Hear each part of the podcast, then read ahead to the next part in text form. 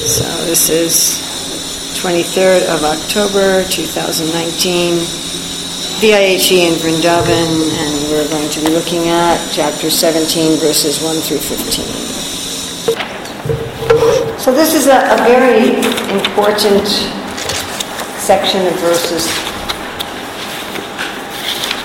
and I'm actually quite sad that we only have an hour and a half to go through these verses because they deal with, with etiquette and they also deal with what are our motives when we criticize others. And I think most people have a tendency to criticize others. Is that correct? Rupa Goswami gives that as the symptom of the Uttama Adhikari, that such a person has no tendency to criticize others. So,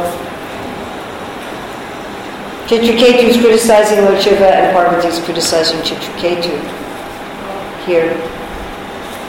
Um, and what's going on here is, is, is very significant for us today. I mean, that's true of every verse in the Bhagavatam. But I think this section is, is especially important because there, there's only two ways that we can be uh, stopped in our bhakti, and that is if we're not actually doing bhakti, if we're mixing something with our bhakti, that can slow down the process, or if we're doing something that's not bhakti at all and, and thinking it's bhakti. Or if we're committing offenses. How to find out that?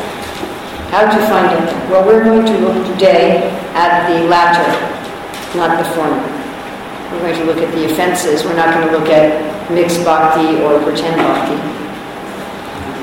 I look at mixed bhakti in my seminar in Bhagavad Gita, chapter 12. So this, but those are the two. The Prabhupada says if you're eating, you must get nourished, and if you're not getting nourished, you're not eating. You're not actually eating. Just like people chew gum, so they look like they're eating, but they're not eating. Or people today, they eat food that has no calories right? Zero calorie food. That means it's not food. Could you imagine zero octane petrol? you know, so zero calorie food. So people may be eating something that's not food, or they have Prabhupada said they have some parasite. So if we're not progressing in bhakti, either we're not doing bhakti, we're doing something else and calling it bhakti, uh, or we have, or we're committing some offenses. And this particular section deals with situations where we've convinced ourselves that our motives are good. Now, no one here actually is committing any offense. Chitraketu is not an offender. But still, he's not quite in line either. So he's, he's not committing Vaishnava Aparad. It's not that serious. But there's something wrong. There's something he's doing here that's wrong. And one could even argue that there's something that Parvati's doing that's also wrong, but we won't discuss that today. So, the main things we're going to look at here is Chitraketu's criticism of Lord Shiva and then Parvati's cursing of Chitraketu. But the little background information here uh, up through verse 5. So the first five verses of this chapter give us a little background information. So apparently Chitraketu is no longer a king on earth. And I don't know what happened, what all of his wives did. I know some of them, the ones who poisoned the child, they gave up wanting children and they went to the Yamuna to do austerities. But I don't know how many women tried to poison the child. I'm sure it wasn't all of them. And I don't know what happened to Kritadyuti. So I don't know, we don't know, that's just not, that information is not there. So what happened to Chitraketu's kingdom? He had no son to take it over. Who ran the kingdom? We don't know. We don't know what happened to Kritadyuti. We don't know what happened to the wives who didn't poison the child. That's, we just don't know. But apparently Chitraketu has nothing to do with that anymore he, he's finished with that. He's finished with his earthly uh, life. And he's now basically become like a demigod. And as you said, now he's got a bunch of new women, which is interesting.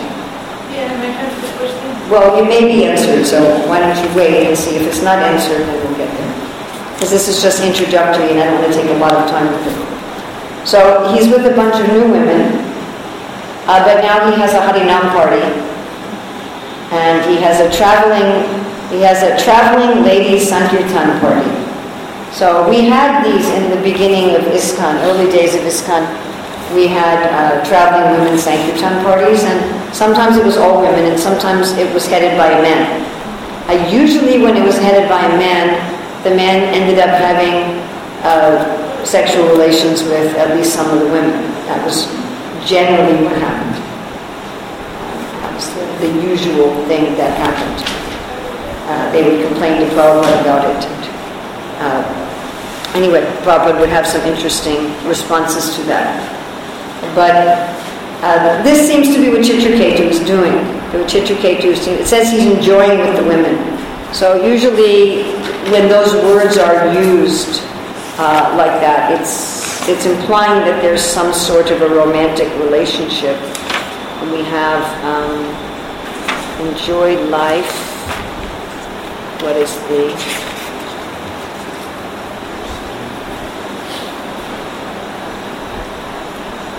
Reme, the word reme, is generally it, it implies some physicality.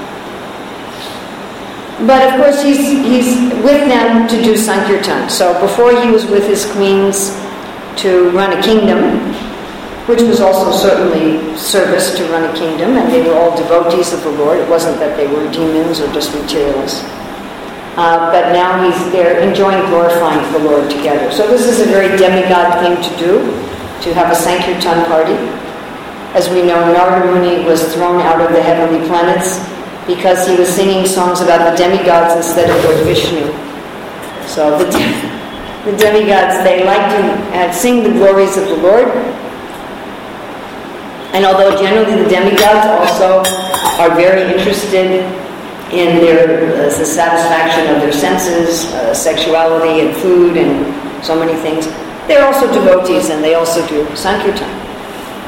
And we see in this planet there are also people like that. I, I remember talking to one devotee who was an Ayurvedic doctor and also an astrologer. He said, you know, we have people in our movement who in their past life were these demigods, these Gandharvas and these Apsaras, and they come and they're doing Sankirtan and they're also engaging in these same sorts of activities that they did in the higher planets.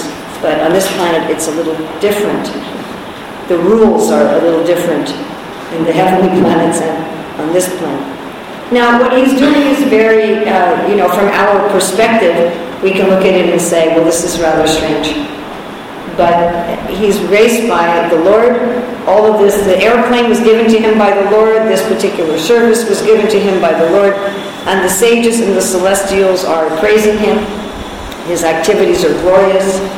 And it said that he had full physical power and strength for hundreds of thousands of years. And he's traveling all over the universe. So, what? Millions of years. Millions of years. And I would assume this is millions of years of the demigods. I would assume this is not millions of Earth years. So he's, he's he has the service. The Lord gave him the service. Here's your airplane. You like women. Here's your women. You want lots of women, here you go. Do Sankirtan with them and take the Sankirtan movement all over the universe. So that's what he was doing. And everybody was praising him. Alright, then he meets Lord Shiva. And Lord Shiva has his wife on his lap with his arm around her. And Prabhupada writes in the purport that it's natural for a husband to embrace his wife. That, that's not something extraordinary. However, uh, Chitraketu said generally this is done in private. At least in India, it's generally done in private. It's, it's kind of interesting. In India, people will pass stool openly. It's difficult for someone from a Western country. I never get used to it. actually. You know, when you ride, when you go to, from Vrindavan to Radhakund, if you go on that road at 6 o'clock in the morning, do not go on that road at 6 o'clock in the morning.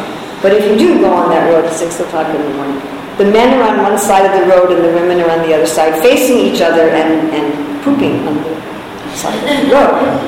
And it's just, for somebody from America, this is just like, oh my God, what are they doing?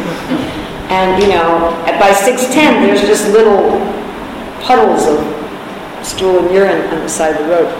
So in India, people do their toilet business in the open. They brush their teeth outside.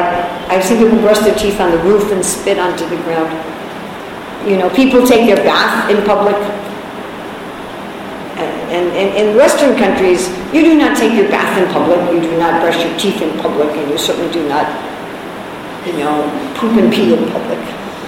Um, but in the West, people will be sexually affectionate in public. It's quite common for people to, you know, they're embracing, they're kissing, they're holding hands and so forth in public. And in India, you don't see that, even between husband and wife. I've very rarely seen in India even husband and wife holding hands or any, any kind of affection. So I think when the Indians go to the West, they must be also shocked. Just like I am shocked. I'm like, what are you doing on the side of the road? And the Indians come to America and they say, what are you doing on the side of the road? So it was interesting that Lord Shiva is embracing his wife on his lap in public. Not, it's not private, and not only in public, but while he's giving a Bhagavatam class. So this would definitely be definitely be a scandal in ISKCON. Hundred percent. Hundred percent. If, if any of our Grahasta devotees sat on the Vyasasan and put his wife on his lap and had one arm around his wife and one hand with the book, it would definitely get big pictures. I don't think he would last five minutes either. No, but it would def- if he did last for five minutes, it would definitely, people would take pictures and videos, and it would be reported to the GBC, and it would be put on all of the internet websites and so forth. So I think we would also laugh. If, if we walked in the temple room and some grahastas there with his wife on his lap sitting on the Vyasasan, we would also be surprised, yes? It, it, it's natural that Chitraketu was surprised and he was laughing. Yes? If Lord Shiva and we went to the temple, would we... Well, because we've studied the Bhagavatam, we would probably be quiet. because the story's there in the Bhagavatam, we think, oops, that's Lord Shiva, I better be quiet. Otherwise I'm going to become, I be cursed to become a monster. So, I don't know. But so he laughs. And uh, he laughs loudly, and he, he laughs very loudly. Now, this is the key he laughs very loudly. You know, I see all kinds of strange things go on in the Hare Krishna movement. But I don't usually laugh loudly. I may laugh quietly. I may go, oh my God, I can't believe that I'm seeing this. Whoa. You know. Have you all seen all kinds of things go on in the Hare Krishna movement? If you haven't, stick around for another month or so. And you will. You know, you'll, you'll see things that are very strange and you'll think, how is this happening? But, you know, you may just wonder in your mind. But he was laughing very loudly. And there was a class going on. So if you walk, you walk into a class, you know, you start laughing very loudly. And then he speaks very loudly also. Okay, so I want us to look at the purport for text 4 and 5. And Prabhupada says here that the Supreme Personality of Godhead wanted to bring Chitraketu to Vaikuntha as soon as possible. The Lord's plan was that Chitraketu be cursed by Parvati to become Vritrasura so that in his next life he could quickly return home back to Godhead. There have been many instances in which a devotee acting as a demon have been brought to the kingdom of God by the mercy of the Lord. He said the curse was the cause of his returning home back to God. So this is a very interesting point that Srila Prabhupada is bringing up from Vishwanath Chakravarti Thakur. And there's, there's several interesting implications from this. Uh, one is that Chitraketu's behavior and Parvati's behavior both, and maybe Lord Shiva's behavior as well, were all inspired by the Lord. That perhaps, perhaps Krishna had engineered this situation. To, you know, Lord Shiva definitely does not always embrace Parvati when he's giving lectures, because we have other instances in the Bhagavatam like after the sacrifice of Daksha, where Lord Shiva is speaking and he doesn't have Parvati on his lap. So it's not that he does this all the time. And this inclination of Chitraketu and Parvati, it may have been inspired by the Lord, or simply the Lord may have understood how Chitraketu would act and how Parvati would act most likely. And so he set up the situation knowing that they would most likely respond in this way. But this is questionable. Another questionable thing is why did Chitraketu's progress need to be accelerated? Because he was meant to enjoy there for many thousands of years. But that was given to him by Lord Vishnu. So it's interest, it's an interesting question, and I don't have an answer, or acharyas don't give an answer, but it's simply an interesting question. That that the Lord felt, according to Vishwanath Chakravarti Thakur, as quoted by Srila Prabhupada, the Lord felt that Chitraketu wasn't making fast enough progress. And I, I said we would talk about this today in regard to yesterday's verses, where Anantadev says, You are perfect. And then he says, Your perfection is assured. And we talked about being perfect and more perfect. So, in one sense, Chitraketu was already perfect. It was the Lord who said, Here's your airplane, here's your women, go to Sankirtan. And yet the Lord is saying, Hmm, we need to speed this up. So there's there's some something going on here that wasn't what it should have been. Maybe he was attached. We don't know. We, we just don't know. I mean, we do have near the end of the story uh, a, a, statement that Lord Shiva, that it was kind of a friendly thing that Chitraketu's saying, okay, why are you hugging your wife on your lap in public in front of the sages? And Lord Shiva's thinking, and what are you doing flying around with all these women?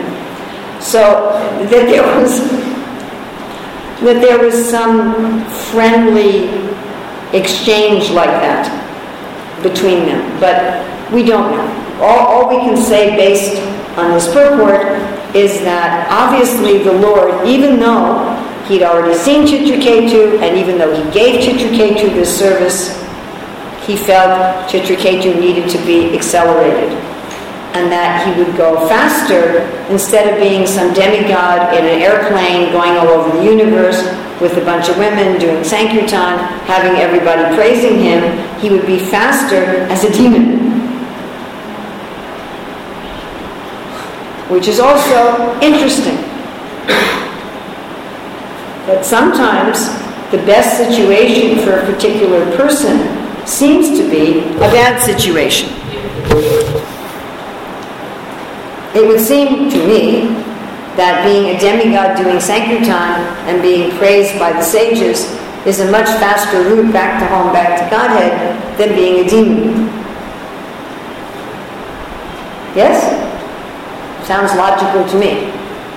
But it may not be the case. And so sometimes a situation that seems opposed to devotional service is actually a better situation. And we see sometimes among devotees, they may be put in a situation where they say, This situation is not favorable for my Krishna consciousness. I need a more favorable situation. But it could be that actually their situation is the most favorable. It, this is not such an easy thing to judge from the outside. You know, to look at our own situation and look at other situation and say, this situation is more favorable than this situation. Is everybody following this logic? Yes. Because it would seem, based on logic and Shastra, that things would be the reverse. But Lord Vishnu is saying, hey, you take birth, you get out of here, take birth as a demon, your progress will be faster. Okay, so that's the introductory, the kind of the basis for the real heart of what's going on in these verses. But it's an important basis. Okay, so let's look at at six and seven. Just. Yes. Say, suppose if someone is saying, I, I don't have a proper situation, maybe it's with the friends, we are talking and we to each other. So how do we, uh, after learning from how do we console the other person? What I usually tell people is put no more than 10% of your energy into trying to fix your situation and put 90% of your energy into being Krishna conscious in the situation that you have. Um, I, I, don't want to spend a lot of time on this because the heart of these verses is, is not on this second, not on these. Um, the heart of what I want to talk about is not on these five verses today. We cover so many verses in such a short time. Uh, Vishwanath Chakravarti Thakur Madhurya Kadambini gives one of the symptoms of the neophytes as indecision. And the main indecision he talks about is should I marry or not? That's the main indecision he brings up. But it, he, he relates to that, you know, should I, basically, should I re- renounce everything and live in the Dham, or should I be married and work in the world? And this is his main quandary. But I see that it. For is that? This is for the anista sadhana bhakta. This is pers- a person who has not attained steadiness. It's one of the symptoms of a, of a neophyte. And, you know, I see that in general, a focus on the externals of my life. You know, that if I, if I just adjust the externals of my life in a particular way, then I will be Krishna conscious. You know, and I see people who are, they're focused, I have to get married. People focus, I have to have a child. Or people focus, I have to get out of my marriage and I have to renounce. Or they're focused on, you know, I have to go live in the Dham. Or I have to do this, or I have to do that. Anytime any of us are focused like that, I have to make this external change in my life. I can't be Krishna conscious now. I have to first make this change, and then I can be Krishna conscious. And the reason I'm not Krishna conscious is because of something external in my life. That is a, a prime symptom of being a neophyte. It, it's one of the main, main, main symptoms, according to Vishnu Chakravarti Thakur, of being a very beginning devotee, of thinking that those things are what's important. I have to be healthy before I can be Krishna whatever it is. I have some problem in my life. And everybody has a problem. Does everyone here have some problem? Yes. So everybody has some problem. They want to marry, they can't find anybody. They found someone and they don't like them and now they want to get rid of them. You know, they don't want they don't want children, but they have them and they don't like them. I was just visiting a family and the child was screaming and the father said, Can you just take him, please? So, you know, you have children, you don't like them, or you don't have children and you want them. I meet people all the time, oh, I don't have a child, I want a child. Or, you know, I don't have money. I need to get money, I need to get money. Or they don't have a job, or they don't have a proper home. Or they don't get along with the temple president. Or they have some kind of disease. Or they have some kind of mental anxiety. Or somebody doesn't like them, they have an enemy. Somebody is criticizing them or cursing them or something. Everybody has something that we think if I could just take care of this something, then I would be Krishna conscious.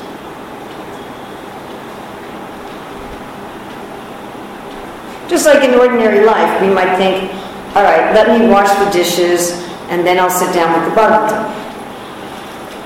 In ordinary life, you know, I'll, I'll do this first and then I can do this. I can't do this until I do this. Ordinary life is like this, correct?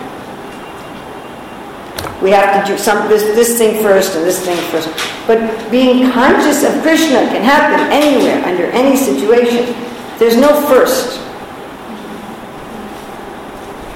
Actually, that's an example of mixing bhakti.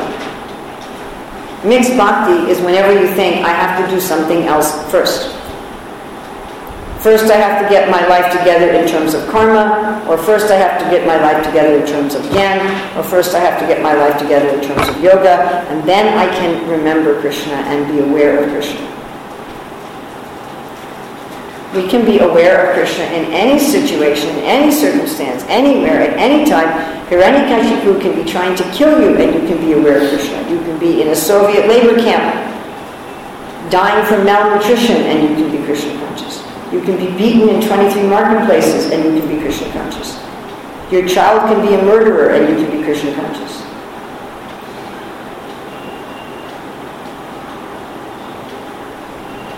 Your wife can exile your deity to the forest for 14 years and you can be Krishna conscious. You know, it doesn't matter. It just doesn't matter. Your stepmother can disinherit you and you can be Krishna conscious. It doesn't matter.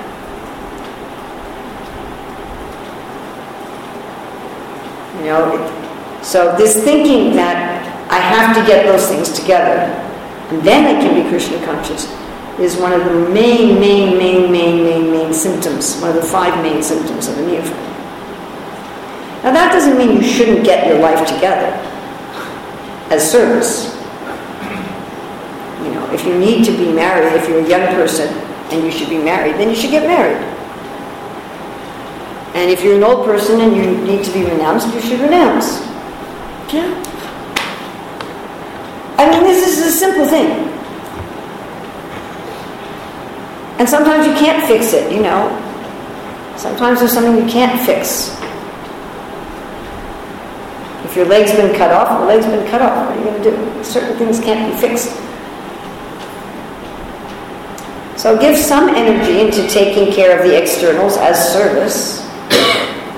But our main energy should be in becoming Krishna conscious in the situation that we have. And, trusting that Krishna is, is in, ultimately in charge of our situation.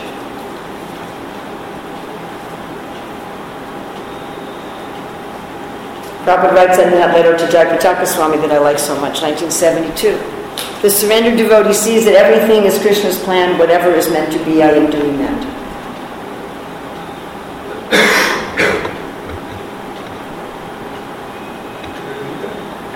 Everything, the surrendered devotee sees, I'm not getting this word for word.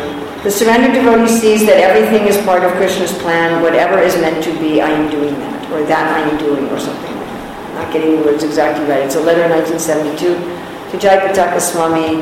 I think it has the word secret. It definitely has the word surrender or surrendered.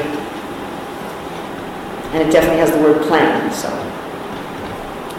I'm not getting the exact words. One of my favorite, favorite, favorite letters. There's five instructions there about what does it mean to surrender. But this is everything is Krishna's plan, whatever is meant to be, I that. Nobody can become my enemy if Krishna doesn't allow. You know, uh, with, with uh, Anga, Prabhupada writes in the purport that generally the parents would take great care to get people a suitable spouse in those days. But somehow, he said, sometimes by the grace, by the arrangement of God, there was a mistake made, and you married someone unsuitable. And that Krishna arranged that Anga married this really nasty woman. She was, she was very nasty. She was, she was called the daughter of death personified. That doesn't mean he was Yamaraj. It meant he was a really cruel person. And the wife was also very cruel. And so the son was also very cruel. Prabhupada said it was a mistake, he shouldn't have married her. But that was done by the arrangement of the Lord. And it's the arrangement of the Lord if we have a grand opulent palace like Sudama or whatever. And it's the arrangement of the Lord when it changes. You know, you have a Rajasuya Yajna and the whole world is praising you and then you're exiled for 13 years. Then all your kids die. My God, you know?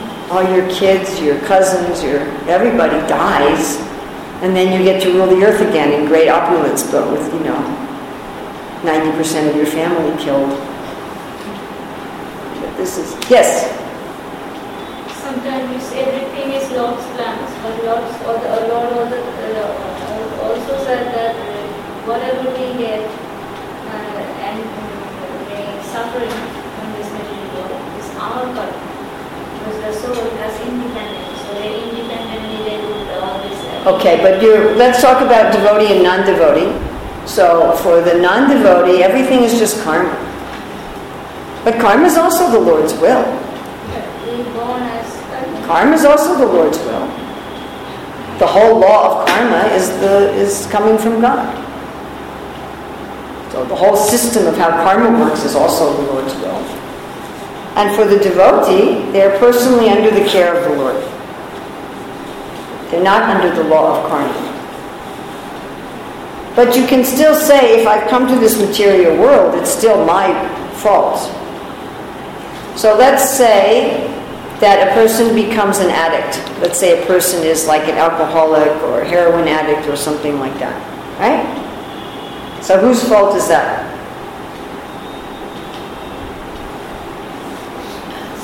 It's the person's own fault. Well, I mean, you might be born to a drug addicted mother and be born an addict. Here I have uh, something from. Just, just wait one second. So if you become an addict, that's your fault. Yes? Everybody agrees? Yes. Okay. So then you go to the doctor, and the doctor gives you some treatment. And the treatment has some pleasant things because you get well, and some painful things. So, Krishna's mercy, I've never been addicted to anything in this life. But what I've read is that getting rid of an addiction is very painful. So when the doctor's giving the treatment, there's pain involved. There's also pleasure because you're getting free of your addiction. That pain that comes in the treatment, is that coming from the doctor or is it coming from the addict?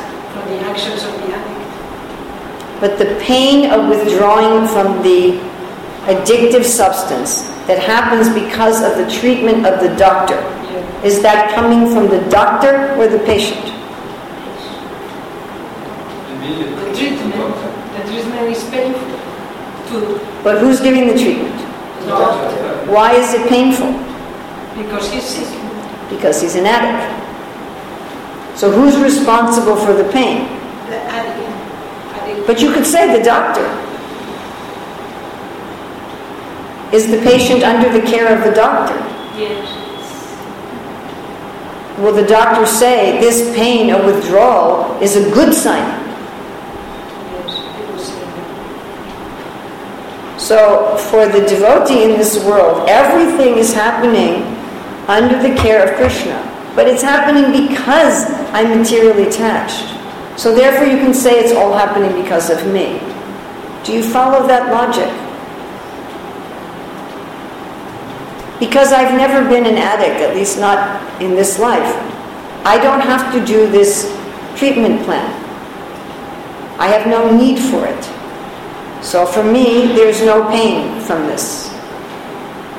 But as soon as living entity comes in, this material world, so. They are connection with Krishna, but also Krishna created for What's created?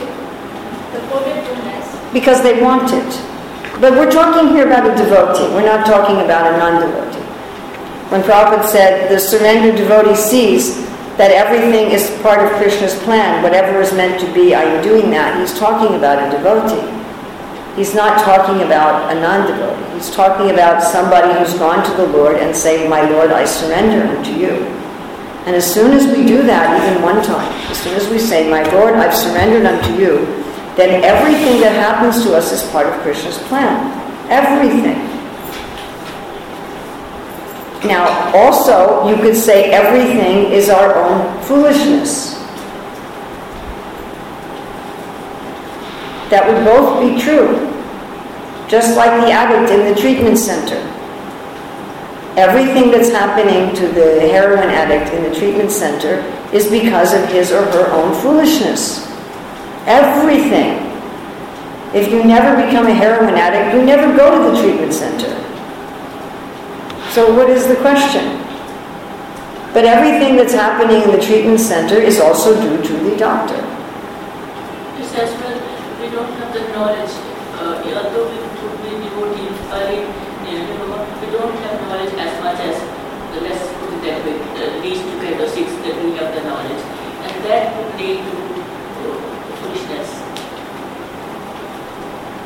Some of the things are... No, as soon as I surrender to Krishna, everything that's happening to me is Krishna's plan. Thus, that's all. When, if you're a heroin addict and you go into a treatment center and you say, I am going to follow the treatment, and you follow that, that you stay in that treatment center, then everything you experience is under your treatment plan. And if you leave the treatment center, that's something else. But as long as you're staying in there, everything that's happening is according to the plan of the doctor. Does this make sense to you? At the same time, everything that's happening to you is your own foolishness for being a heroin addict in the first place. Does this make sense to you? You understand? Do, do you understand this? Yeah, but if I had the, if I had the knowledge, or anybody had the knowledge, they won't make the mistake. They don't, like... No, that's not true. No? We all had full knowledge and we still made the mistake. Even there is. Then you're talking. Then you're talking about our original fall, and I am not talking about that today. No. We have. This is the introductory part of the chapter. I don't want to talk about this for very long, and I'm definitely not talking about our original fall at all. That's not happening.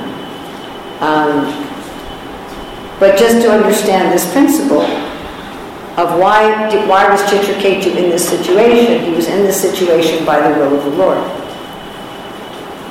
What exactly that means,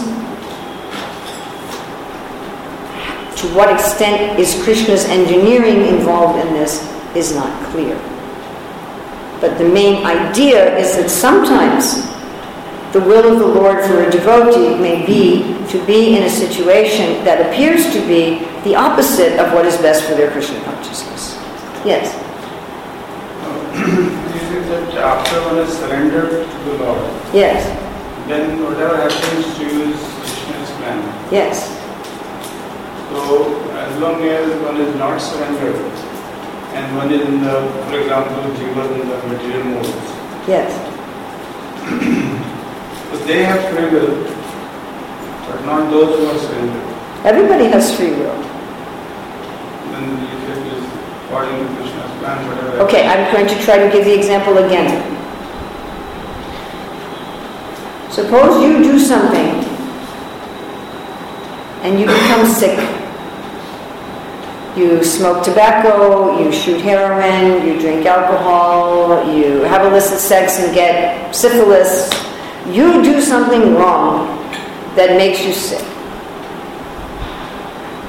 Then you go to a hospital, you go to a clinic, you go to a treatment center, and you say, please make me well. That is your free will.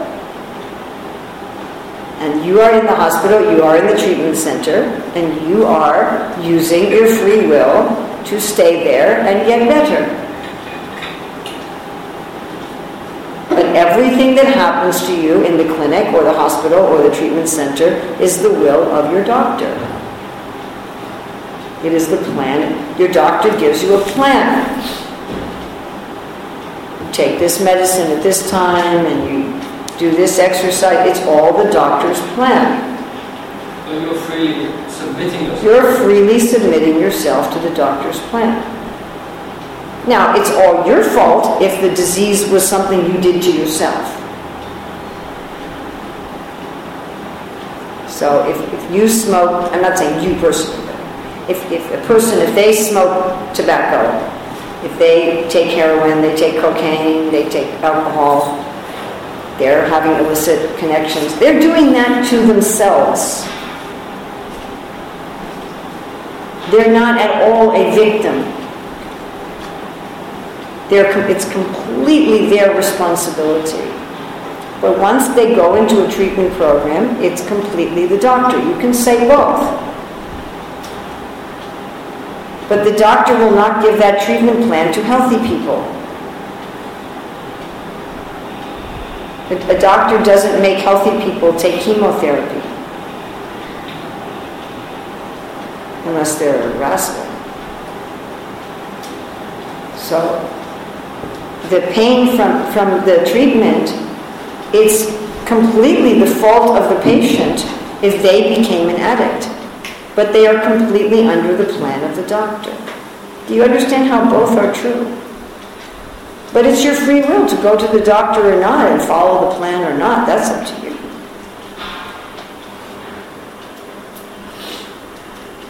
You know, that's like you're here by your free will. You could get up and leave whenever you want. But I'm running the class. Yes? And ultimately the VIHE is running the class.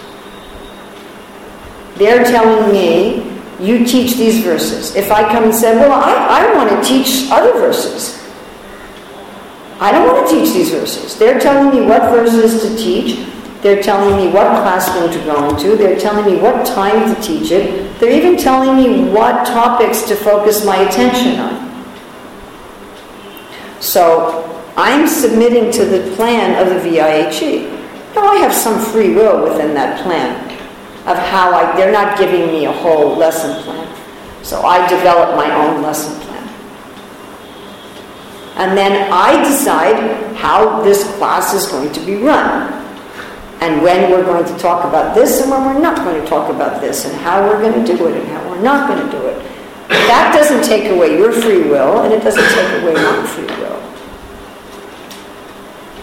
And then I'm sure there's something from ISKCON Vrindavan. This is the property of ISKCON Vrindavan. They have some say as to what the VIHE can do here. If the VIHE says, you know, we want to do, you know, ballroom dancing here on the property, and we want to serve alcohol, and the, the, that the temple would say no. And the government has some say about what we do here.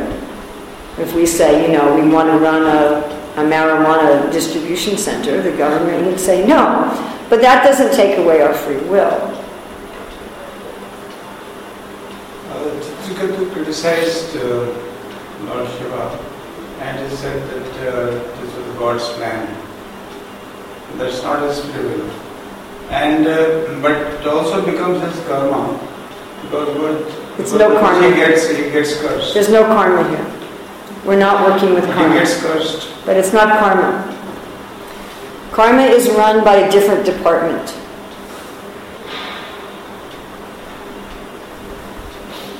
So, just like there's a judge and he has his own children.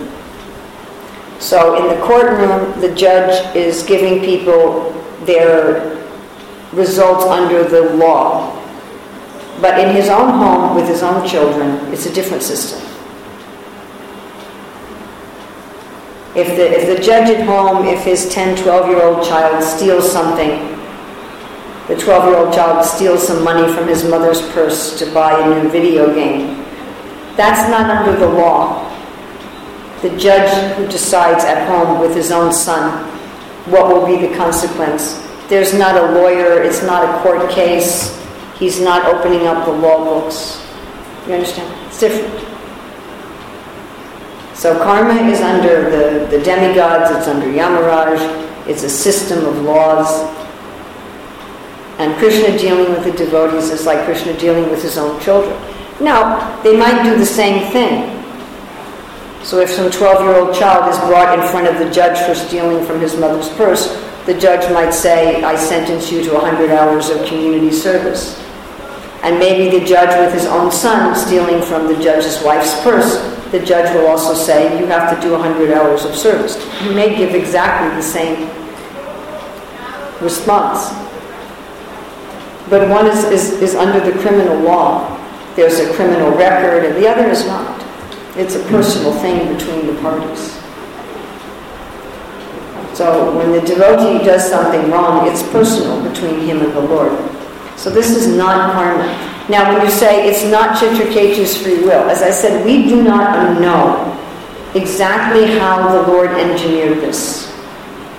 We really don't know. So to say that the way the Lord engineered this violated Chitraketu's free will, I would have to demur and say, I don't believe that is the case. And that's on the basis of a statement in the Chaitanya Bhagavat where Lord Chaitanya talks about how he's going to get the Mohammedan, I talked about this the other day, how he's going to get the Mohammedan ruler to stop harassing Srivas Thakur. And he says, I, I speak to him. I have to get on the internet to find this, and if somebody calls my phone while I'm on the internet, it is not my fault. So don't make me buy sweets for everybody.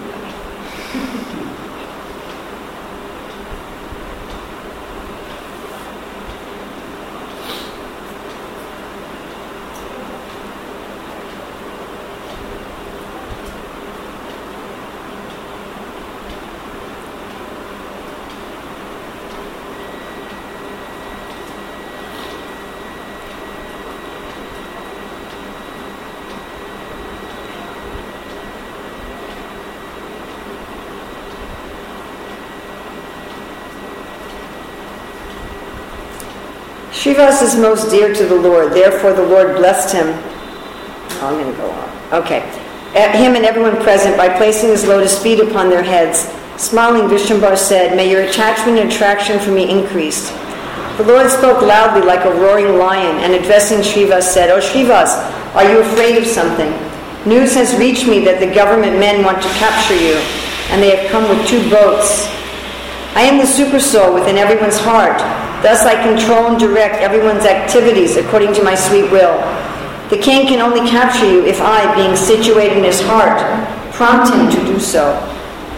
Yet, if for some reason he acts independently and gives the order to capture you, then I will do the following.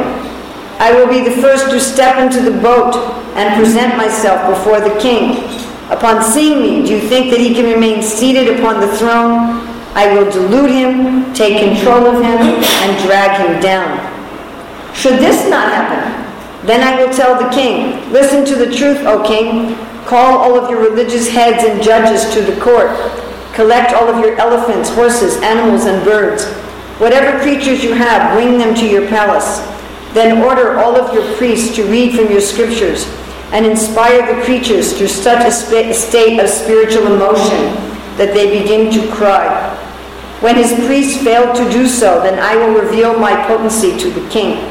I will say, O king, on the instruction of these same Qazi priests, whose lack of spiritual power we have already witnessed, you want to forbid the congregational chanting of the holy name of Krishna. Now you shall see my power to the full satisfaction of your eyes. Then I shall capture a mad elephant and bring him before the king along with other elephants, horses, deer, and other animals and instantly make them all cry in ecstasy and chant Krishna's name. I will make the king and all his men cry and chant Krishna's name. I know that you don't believe that it is possible, but I will show you right now and you can see for yourself. The Lord noticed a small girl who was the daughter of Srivas's brother named Narayani. Lord Gaurachandra, the supreme Godhead, the super soul in everyone's heart, ordered the little girl, Narayani, chant Krishna's name and cry in ecstasy. The four year old girl became extremely agitated with ecstatic spiritual emotion and cried out, Oh, Krishna! She began to weep, losing all perception of the external world. Tears streamed down her body and she fell to the ground. Smiling, Lord Vishvambhar asked Are your fears pacified now? So he's talking about free will. Lord Chaitanya is saying, I'm going to save you from the Muslim. He said, They're coming in boats, they're going to capture you. I'll tell him in his heart, as a super soul, don't capture him. But he may not listen to me. He doesn't have to listen to me, the super soul. If he doesn't listen to me, I'll go on the boat. I'll go to the king. I'll force him. I'll say, You cannot do this. If he still doesn't listen to me, then I'll say, Bring your priests. Bring your animals. Tell your priest to make all the animals cry in love of God. And when they can't do that, I'll make all the animals cry in love of God, and even the king will cry in love of God. Just see what I will do with Narayan. So this is the interplay between the Lord's will and the free will of the living entity.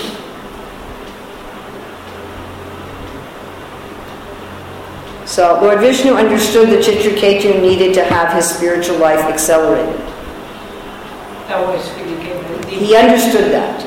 Lord Vishnu understood Chitraketu is not making as fast progress as I wanted him to make. Let me put him in a situation where he's going to make a mistake.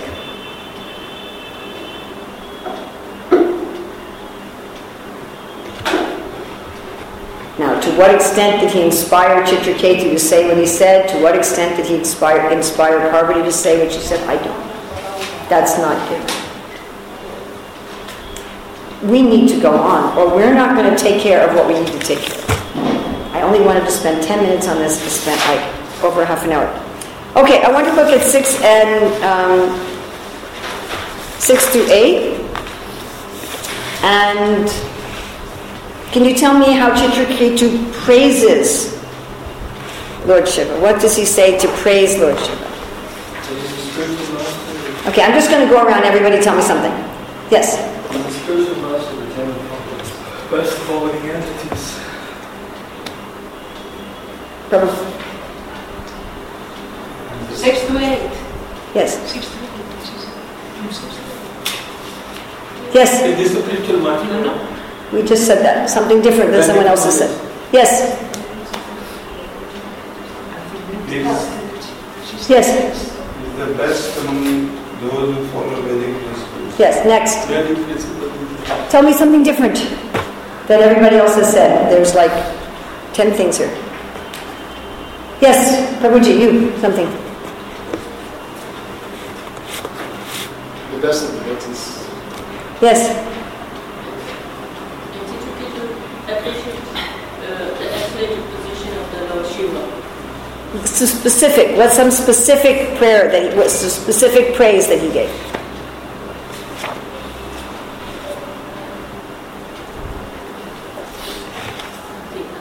Huh? You don't have to think, just read it. Yes, what's another one?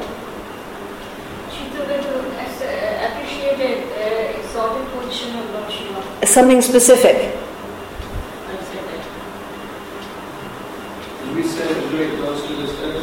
No, nobody said that yet. Yes, Yeah, he is the president of the assembly. yes, another one. Uh, he does austerity and penances. Yes, another one. He's a strict follower of Vedic principles. Yeah, I think we said that one already. Yes, another one. Chitraketu did not often uh, like. Uh, No, I want specific praise. What specific praise? Yes. He enunciates the system of religion. Enunciate the system of religion. Yes, it's, it's just right here. It's just a question of looking at it. Matted hair. That he has that he has matted hair. Yes. Okay, we have Loka Guru, spiritual master of the people who follow Vedic instructions. Asaksha Dharma Vakta, directly the speaker of religion for all living entities. He's the chief Mukhya in an assembly, right? He has matted locks of hair, Tivratapa, highly elevated due to undergoing fierce austerities. Strict followers of the Vedic, president of the assembly, and in eight. Yes, master great vows and austerity. Okay, so these are his praises of lordship. He's praising lordship. Okay. And then let's look at his criticisms of lordship. Again, please just look at specifics. What does it say in the verses? So we're looking here again at 6, 7, and 8. And what's his criticism? Embracing. Embracing his wife. So Maituni Bhuya, Bharyaya. Bharya, Bharya means a wife. He's embracing his wife And he's doing that in the midst of the assembly of great saints. in the assembly. In the assembly. What about seven? What does he say? He's seated to life. Huh? She did on the lap. On the light, on the on the ah. lap. Yes, and we have look at the Sanskrit. Ankikritya, embracing. Now here we have Striya, which that's a little different, isn't it? Sabhayam. A woman. The Not a wife, just one. Not a, not a wife, just woman. So first time it's wife. Is that a little different if you're embracing your wife and you're embracing a woman? Yeah, a little different. So this is more extreme. First time it's you're embracing your wife, here it's embracing a woman Without shame. without shame. Sabhayam. Kata- And what do we have? Prakritaha. Conditioned by material nature. Yatta prakrita, just like a, a non-devotee, just like a, a conditioned soul. Right? And what about an eight? Stree is also used for wife. It can be, but it can also mean woman. Here Prabhupada said woman. Right, and well, if you look at Prabhupada in the word for word of text 8, he's saying Striya means wife because it's we're talking about his wife. But if you look at the language Chitraketu uses, he does go from wife to woman. Is that clear? It, it definitely he get he's getting more extreme. Text 8, what is he saying? He's saying that uh, he's embracing a woman again. In a He's solitary place. enjoying. No, not. He said conditioned souls usually do this in, in sub, but you're doing it in public. Okay, so he's, he's getting, each of these three verses, he's getting a little stronger. Right? He's basically making the same points over and over again, but he's making it a little stronger. You're embracing your wife in an assembly. You're embracing this woman in public in front of the sages. And uh, ordinary people do this in private, and you're embracing a woman in public.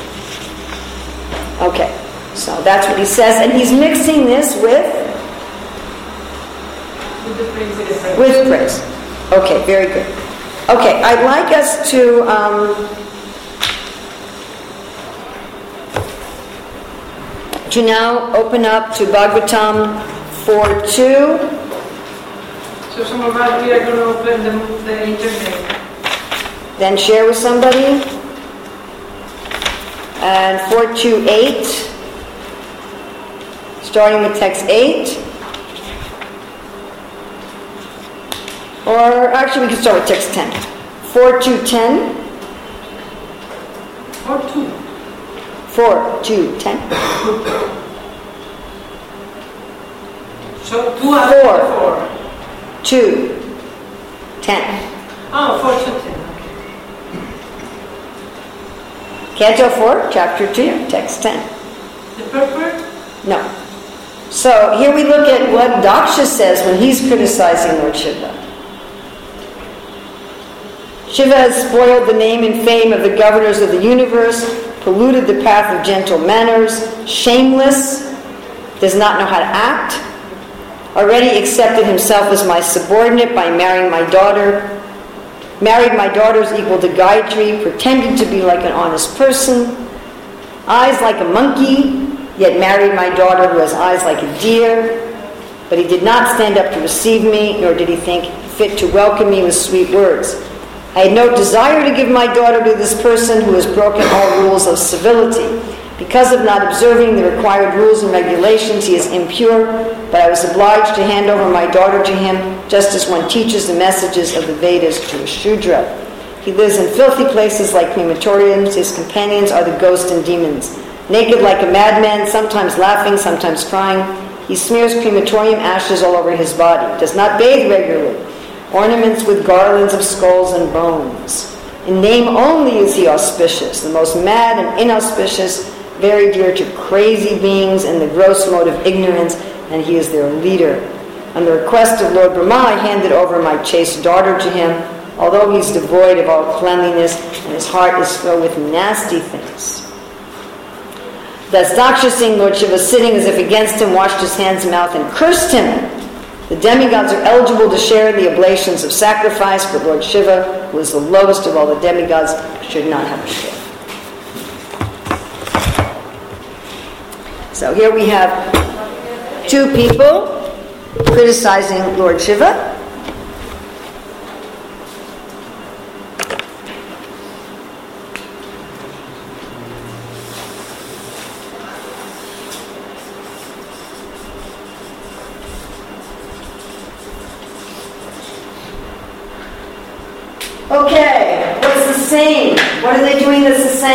Shameless.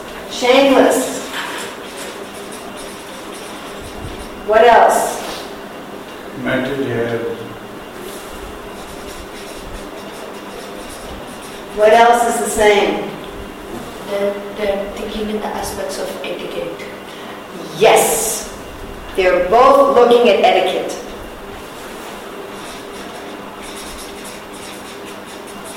They're both looking at etiquette. Anything else that's the same? Good sense. Good sense. They're, they're saying that he's doing something without good sense. Yeah? They, they both forgot their position Lord Shiva. Whoa. They forgot their own position.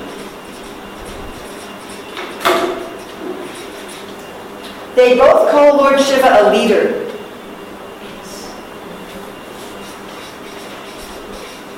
Okay, now let's look at what's different. What's different? Daksha cursed even, Cursed. but Chitraketu expressed his wonder, Not only he, he- okay, wonder and what else? praises, Praise. genuine praises. Daksha considered him uh, his subordinate because he had married his daughter. Yeah. See, when you're saying forgetting the position, it's uh, what Daksha is saying is a low position, and uh, what Chitraketu is, uh, is saying is a high position. Okay, so he has a materially higher position in one sense. But here he definitely has a materially lower position, right? Lower.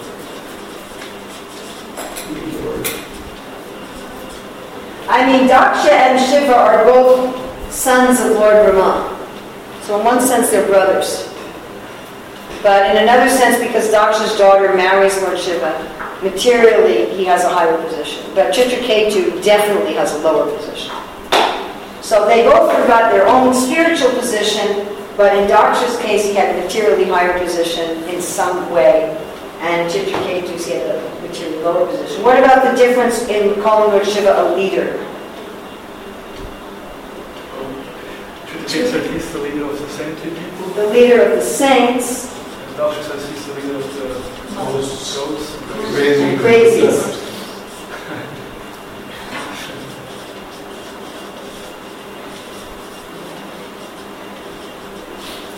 Motivations are different.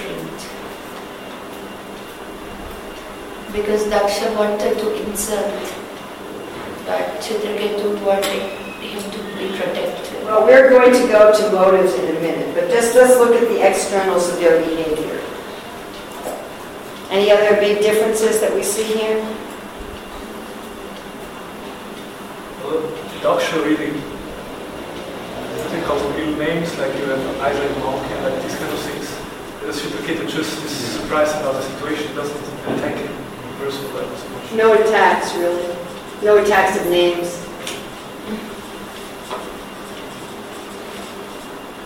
And um, what's Daksha's mood? And, Anger Insulting. and Insulting. and envy, right? and And what's Chitraketu's mood? He's laughing.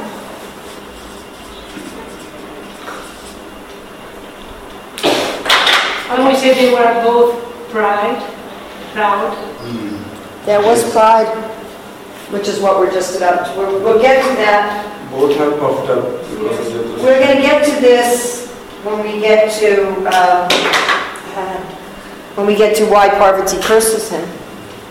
That's the essence of why she curses him. Okay. Now you talked about motivation. So, is it always easy to tell what our motivation is?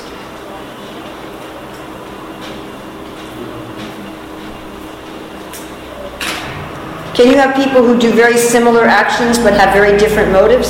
yes. Okay, let's look at this purport to verse 9 in the sixth canto. It starts off with saying, Chitraketu's purpose in criticizing Lord Shiva is somewhat mysterious and cannot be understood by common man. Srila Vishvanatha Chakravarti Thakur, however, has made the following observations. Lord Shiva, being the most exalted Vaishnava, is able to do anything he desires.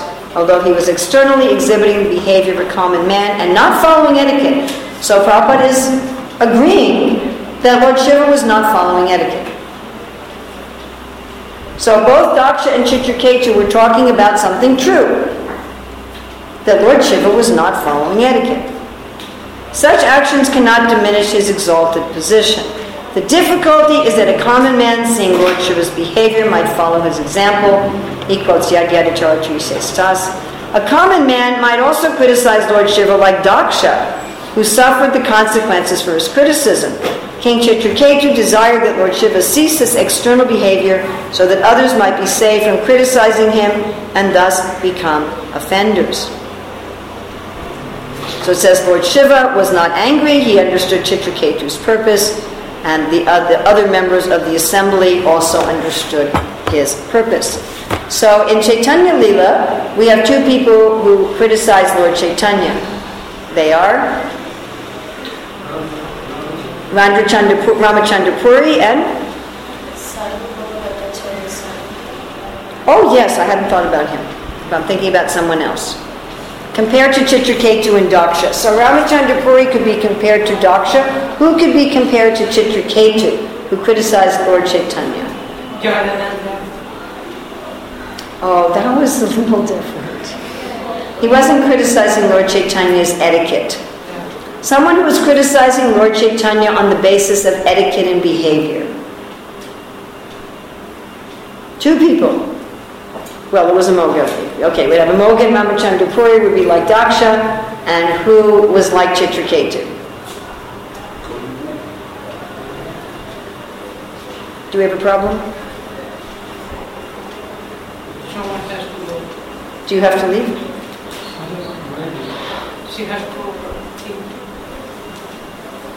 Who acted like Chitraketu in criticizing Lord Chaitanya? Oh, uh, Kashi? I don't know. If you give me the story.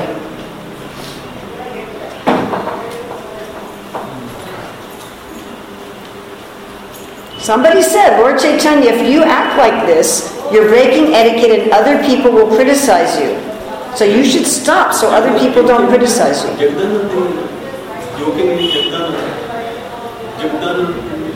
Jagannath Pandit, that was personal between them.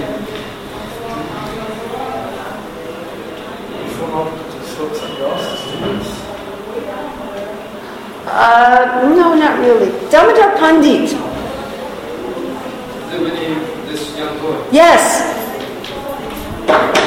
Damodar Pandit would regularly see this young boy whose father had died. And Damodar Pandit said the young boy's mother, she's young and, pretty, she's a widow, and if you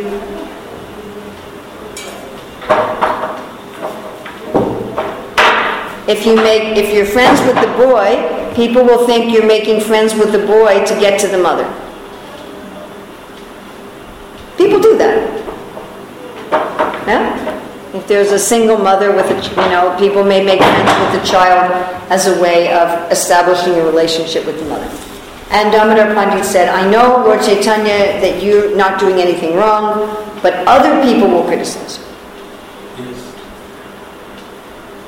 So that was the same thing as Chitraketu's doing. Except Damodar Pandit actually said that. He actually said, other people will criticize you. I know you're not doing anything wrong. Chitraketu did not actually say that. If he had actually said that, maybe Parvati wouldn't have gotten so angry. But that was what he was thinking. He was thinking, if you do this, other people will criticize you, and then they will suffer. Hmm? And what did Lord Chaitanya do with Damodar Pandit? He accepted it. No, he didn't. He accepted the love, but he didn't accept the criticism.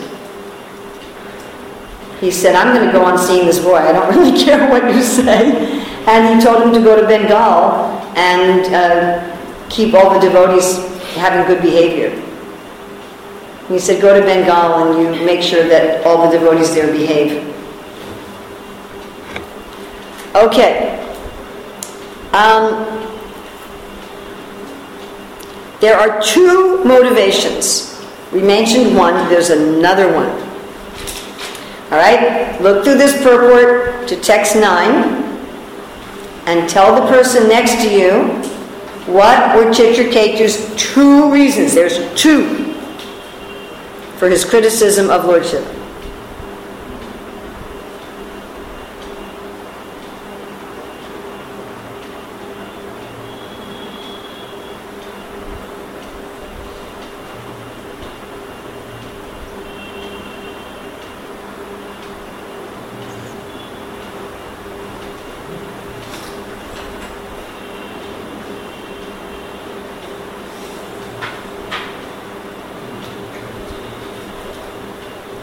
please tell the person next to you what were the two reasons.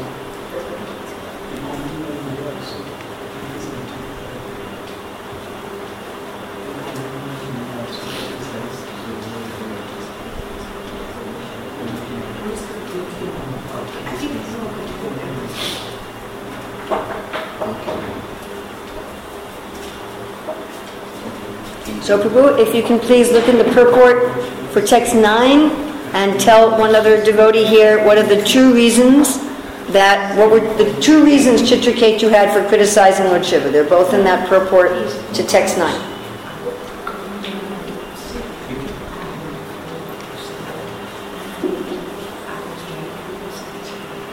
You only have one more minute. two reasons. Find the two reasons. And please tell the person next to you.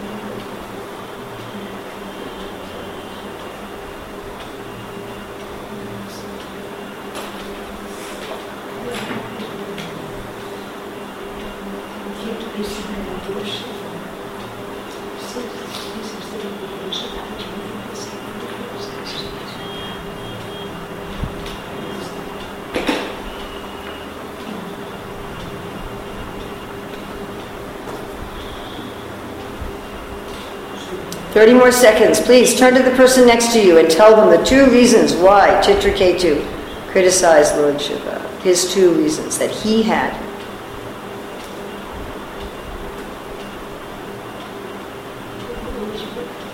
We already mentioned one of them, so you only have to find the other one. Please tell the person next to you. We are running out of time.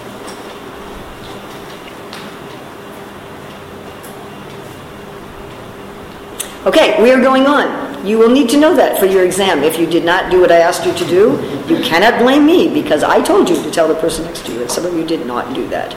I hope you found both the motivations. Okay, now I'd like you to take an empty piece of paper or an empty document on your computer, and I would like you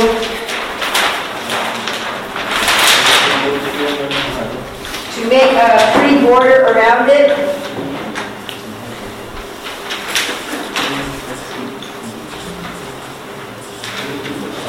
Will you take the number of this verse, 61710?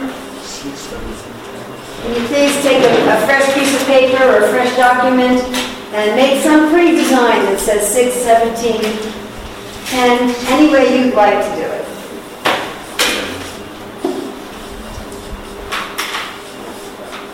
Make it as a border. Draw a border around your paper. Do something.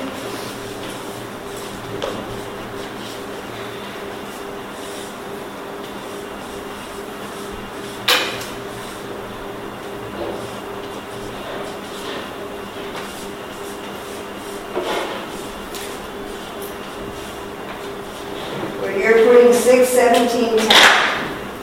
After you do that, inside the border of your paper, please write a summary of the purport to 61710, no more than four sentences.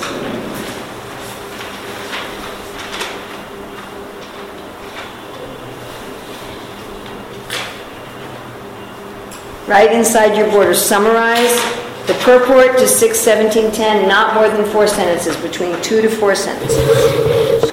So, our last main point of today's session is Parvati her response. Now Shiva and the saintly persons, they respond to Chitraketu's believing that he has good motives. He believes he has those two good motives and they just don't say anything. Shiva and the saintly persons do not respond to Chitraketu's underlying problem, but Parvati does. And, and this is kind of interesting because uh, generally we, we tend to think that uh, with a father and mother, that the mother is softer and the father is stronger. That's not true in every family, though. In some families, the mother is harder and the father is softer. In this case, the father is softer and the mother is harder. In fact, she uses the word putra, Yeah. my dear son. And her using the word putra means that what she's about to do is out of affection to correct him. Now remember that Parvati is what what who is she? She's Durga. She's the agent of Krishna to do what in the world? Correct. She's she's meant to correct us. That's her job. It's the job of the mother to correct the children. That's her job. If the mother doesn't correct the children, she's not a good mother. You're not a good mother, bless you, if you just feed your kids and give them clothes and send them to school, but you don't correct them. Okay, so what is her what's her reasons for why Chitraketu did the wrong thing? First reason is what's the first reason that she gives? She goes on for quite a while with this one. Because if one is not humble and meek, one cannot qualify to... No, no, the first one. He's shameless. What? He's shameless. Uh, no, no. The, she's going on and on and on here. If he had got the things very much advanced, Maybe So he it's- received a post that he's No, no. So she's in 11, 12, and 13. What? What's her first argument? Well, he doesn't have the authority. He doesn't have the authority. He's violated etiquette. Aha! Interesting. Chitraketu is accusing Shiva of violating what? Etiquette. Who's violating etiquette here? Chitraketu, because he doesn't have the authority. authority. It's not his job. It's not my job to correct other people's children. Except in very unusual circumstances. Upstart, he called It's not, but what does this mean? He's violating Maryada Vyatikrama. He's violating the etiquette. Does Lord Shiva have authorities? She's listing them, isn't she? Who's Lord Shiva's authority? She's listing them. It's right here. Narada, the Kumaras, The Kumaras, who else? Narada, Narada, who else? Brahma, Bhrigu, Brahma. She's saying these are the people. It's their business. It's their business to correct, not yours. My dear friends, this is such an important point. So, our first important point we hit on is if I'm finding fault with others, I may not be aware of my own problems and my own motives. I might think I'm criticizing others for the sake of establishing Dharma. Isn't that what Chitraketu thought? In two ways. He wanted to establish Dharma. He didn't want other people to imitate Lord Shiva, and he didn't want other people to criticize Lord Shiva. So he thought, I'm, I'm criticizing Lord Shiva to establish Dharma. But he wasn't aware of his own But what was his problem? He didn't, wasn't aware of his own pride. So when we go to criticize others, the first thing we should be thinking of is might there be something evil motivating me? It's so easy to say, I'm criticizing for Dharma. I'm doing it for Dharma. But he wasn't doing it for Dharma. He was doing it out of his pride.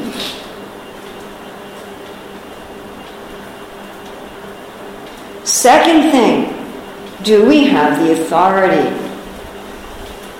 Is it our job? Is it our service?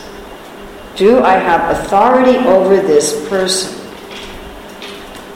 One very good friend of mine has pointed out a phenomena of when men criticize the behavior of women who are not their, you know, wife or daughter or student. And her feeling is that when men instruct women who are not their subordinates, it's a kind of lust, that they're trying to control those women. They're trying to have some sort of power over those women. And I thought that was very profound.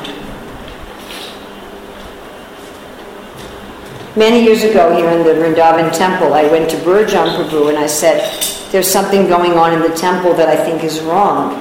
He said, But it's not your job. You don't have any authority, it's not your service. But I told him it still bothers me. He said, Then talk to Balaram about it. So I did, and Balaram did fix it.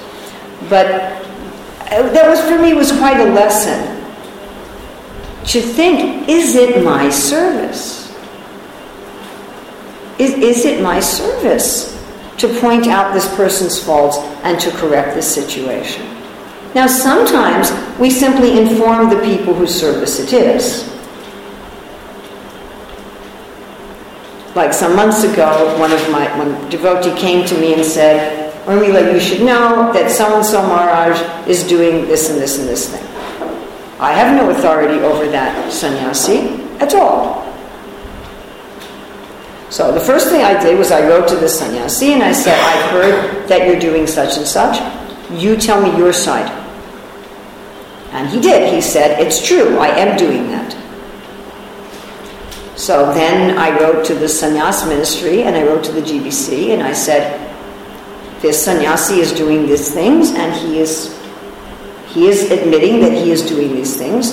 You please deal with it. And then that was the end of my job. Is this clear? So sometimes we may tell someone, you might go to the parents and say, Your child is doing such and such. No, if somebody is in danger of life, you don't think about whether or not you have the authority. You know, if a child is running in the street in front of a car, it doesn't matter who's in charge of the child, just take them out, out of the street. So I'm not talking about emergencies, but if it's not an emergency, do I have the authority? And then to ask people hate this in 2019. They just hate it. What are the other authorities doing? If they're doing nothing, then leave it alone. And people hate this.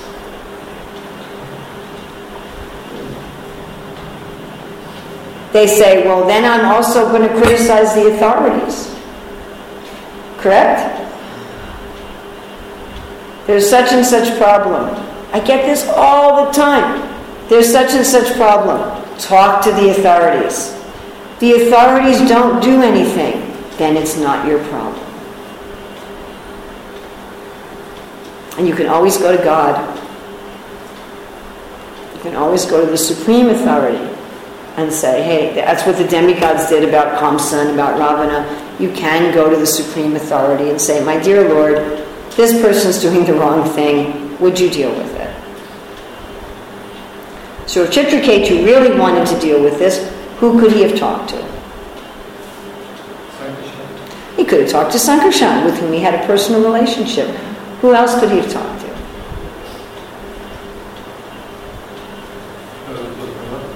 Even to Lord Shiva, but. Some of these he could have talked to Lord Shiva privately.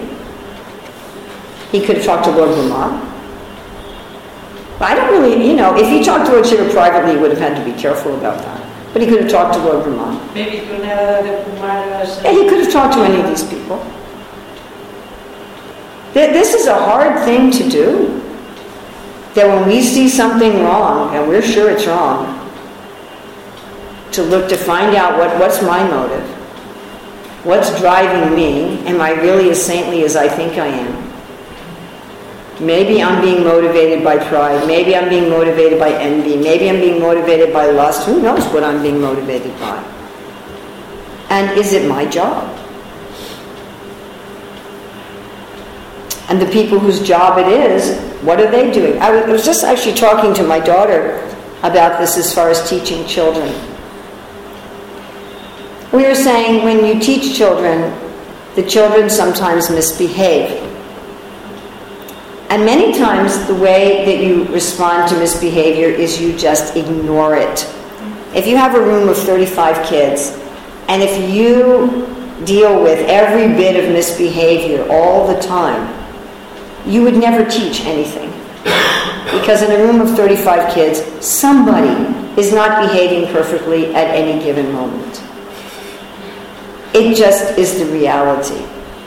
And so you choose as the teacher to ignore a lot of misbehavior, which is what Lord Shiva and the other sages are doing here. They're ignoring Chitraketu's pride. I'm sure Lord Shiva and the sages knew that he was proud. They chose to ignore it. And I was saying to my daughter, at this point in my life, I'm mostly teaching children as a demonstration. So I'll go someplace where there's a school and the teachers will say, Urmila, can you teach a class and we'll watch you teach. But when I'm, and sometimes, I mean, I recently had a class, no joke, 80, 80 kids Which ages? from about 4 to 15. Now, I'm not going to be correcting every bit of misbehavior of 80 kids.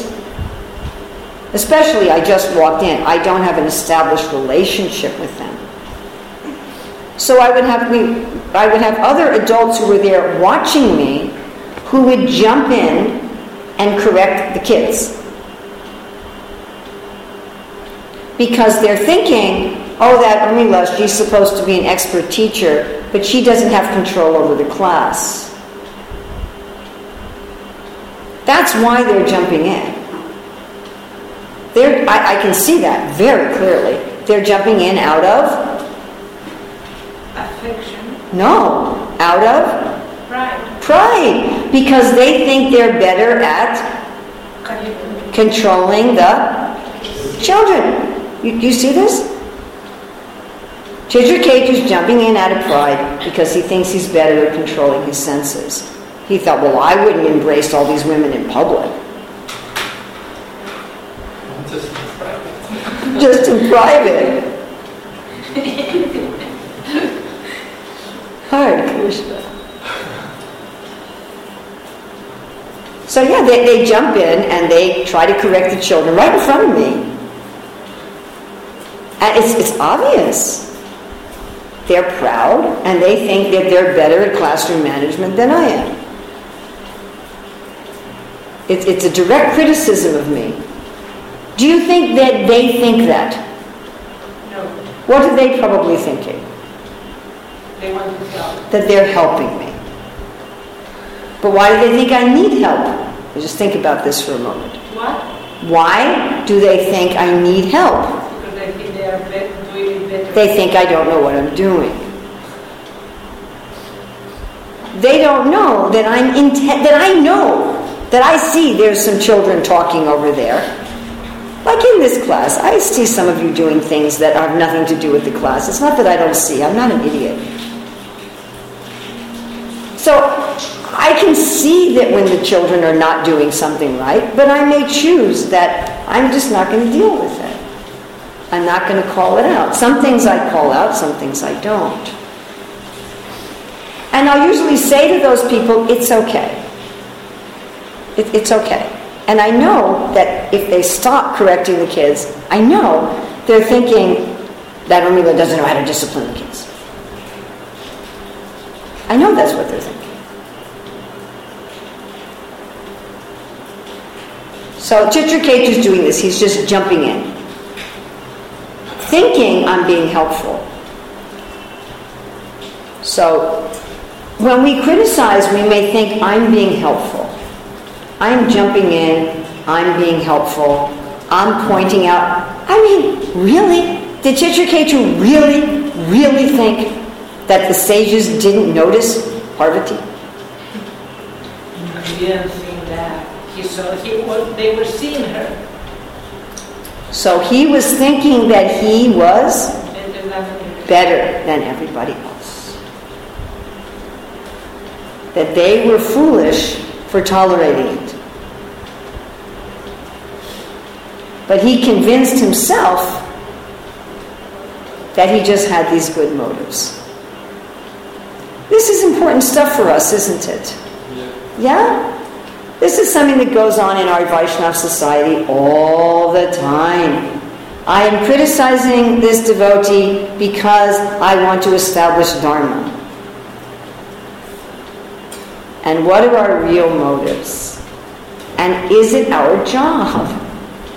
And you see, what do the authorities do?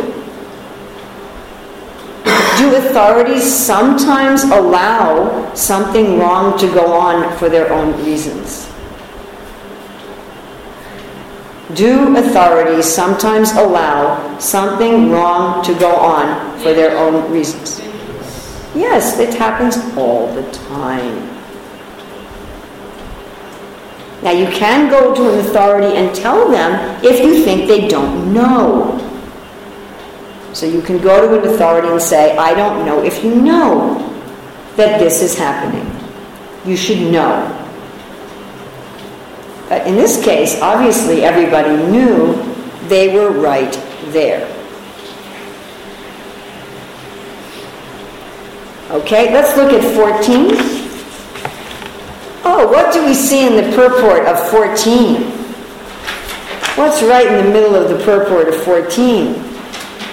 They didn't say The same verse. The verse, the. The same verse right in the middle of the purport of text 14, isn't it? What's that verse again? Yeah, there we go. And so what Parvati is seeing is the same thing that who was seeing? No, no, what Parvati saw in Chitraketu, she's acting as someone's agent here, and she's seeing the same thing that Vishnu is seeing. You're going too slow.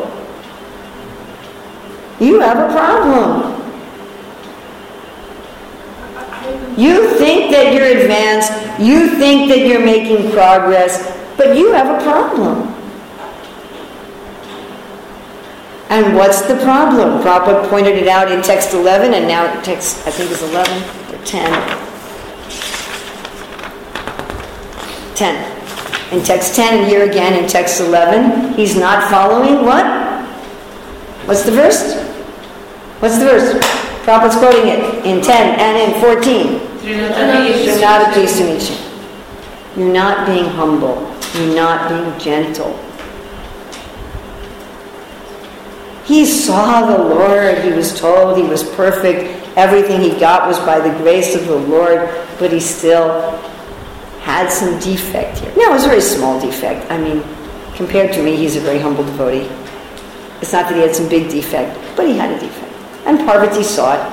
And her job is to help the living entity come to Krishna ultimately. That's her job. So she's seeing this. She's saying he does not deserve to approach the shelter of Lord Vishnu's lotus feet. She's saying, You're not ready. You're not ready for Vaikuntha. You're not ready for Vaikuntha. And she gives her reason. Unlike Chitraketu, who didn't give his reason, she gives her reason. She says, uh, Oh, impudent one, my dear son. So you're impudent, but you're my son. Become a demon, and that way you will You won't commit these offenses again because when you're a demon, you won't be proud. I'm a great devotee flying around in my airplane doing Harinam with all these beautiful women praising me and enjoying with me, and all the sages and the saintly persons are praising me. Jai, Jai, Chitraketu, Jai, Jai, Chitraketu, Jai. And I saw Sankarshan face to face. Ah. You won't be able to do that when you're this big, ugly, nasty demon that all the demigods are trying to kill. Ain't nobody going to be praising you then. You're not going to have a beautiful airplane. No women are going to be interested in you, except maybe the Shurpanikas in the universe. You're not going to be. What, what will you have to be proud of? For ordinary son or the ordinary mother, what they should do to their son if they have some demon in there. What should, well, definitely not try to make them become a demon. Uh, but with an ordinary son and ordinary mother, you, you, want to, you want to help your, your child to understand what are their real motives and come to proper behavior. Definitely. But, you know, it's interesting, which we will go to this, this afternoon, I believe.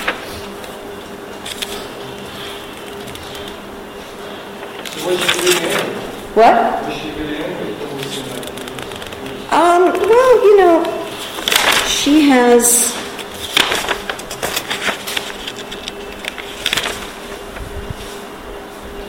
Well, actually, tomorrow morning. Yeah, it's tomorrow morning. Then we'll um, we'll get to the to Parvati's fault in this, because Parvati has some fault here too. But that we'll discuss tomorrow morning. Oh, this evening there is nothing? Indeed, there is. But we won't touch that this evening. I hope that I can control myself and not talk about that this evening. And we'll wait to talk about that tomorrow morning. That I can talk about the right things at the right time. Uh, and, and what we'll see this afternoon is that just the curse helps Chitraketu.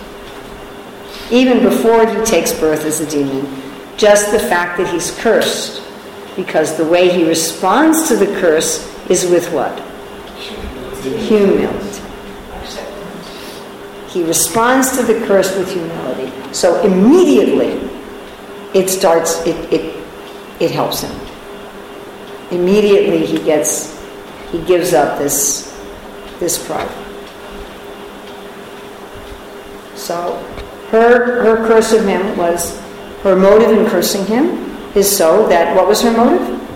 Correct. To correct him so he wouldn't, Do this again.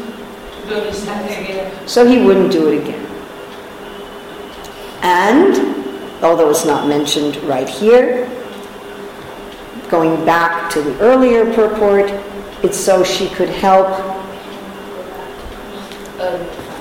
help the will of the Lord to, to speed up his going back to God. to speed up his going back to God. That as long as he was had this big position with everybody praising him, his progress was not as fast as it could be. Yes. Can you compare this story with Vitai, who are to come at seven times devotee and three times demon? Um, I don't know if they're if they're in that story exactly. There's some defect mentioned in Jai and Vijay. I mean, they didn't. They dealt rather harshly with the four Kumaras, and I think there is some mention there that they shouldn't have dealt that harshly with the four Kumars.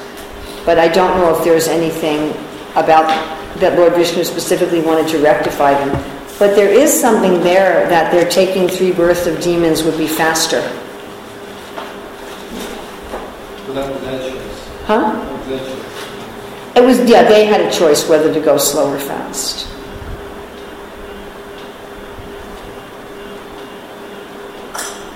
Okay? Was this a heavy section? No? When I, when I was preparing for this class, I felt this section was, was very intense as far as our own tendencies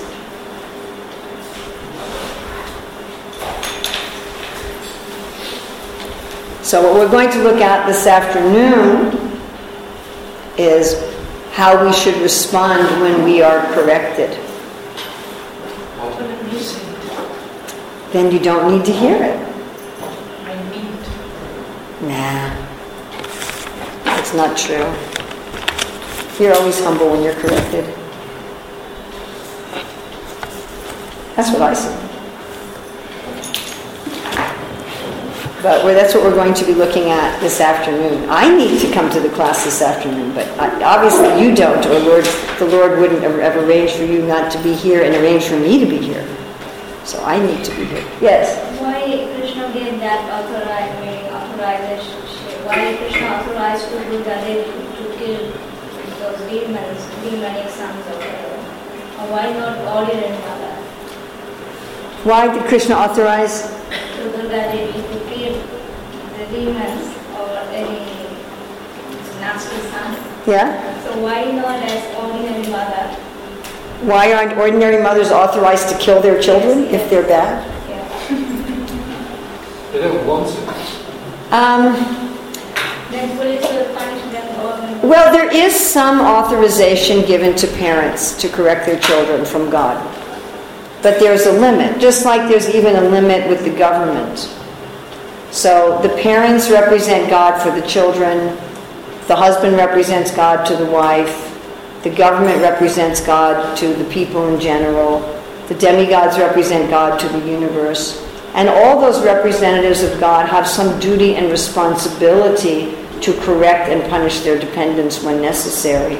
But there's a limit for each of them. It's like the government, you know, in America we have in the Constitution, you cannot do cruel or unusual punishment.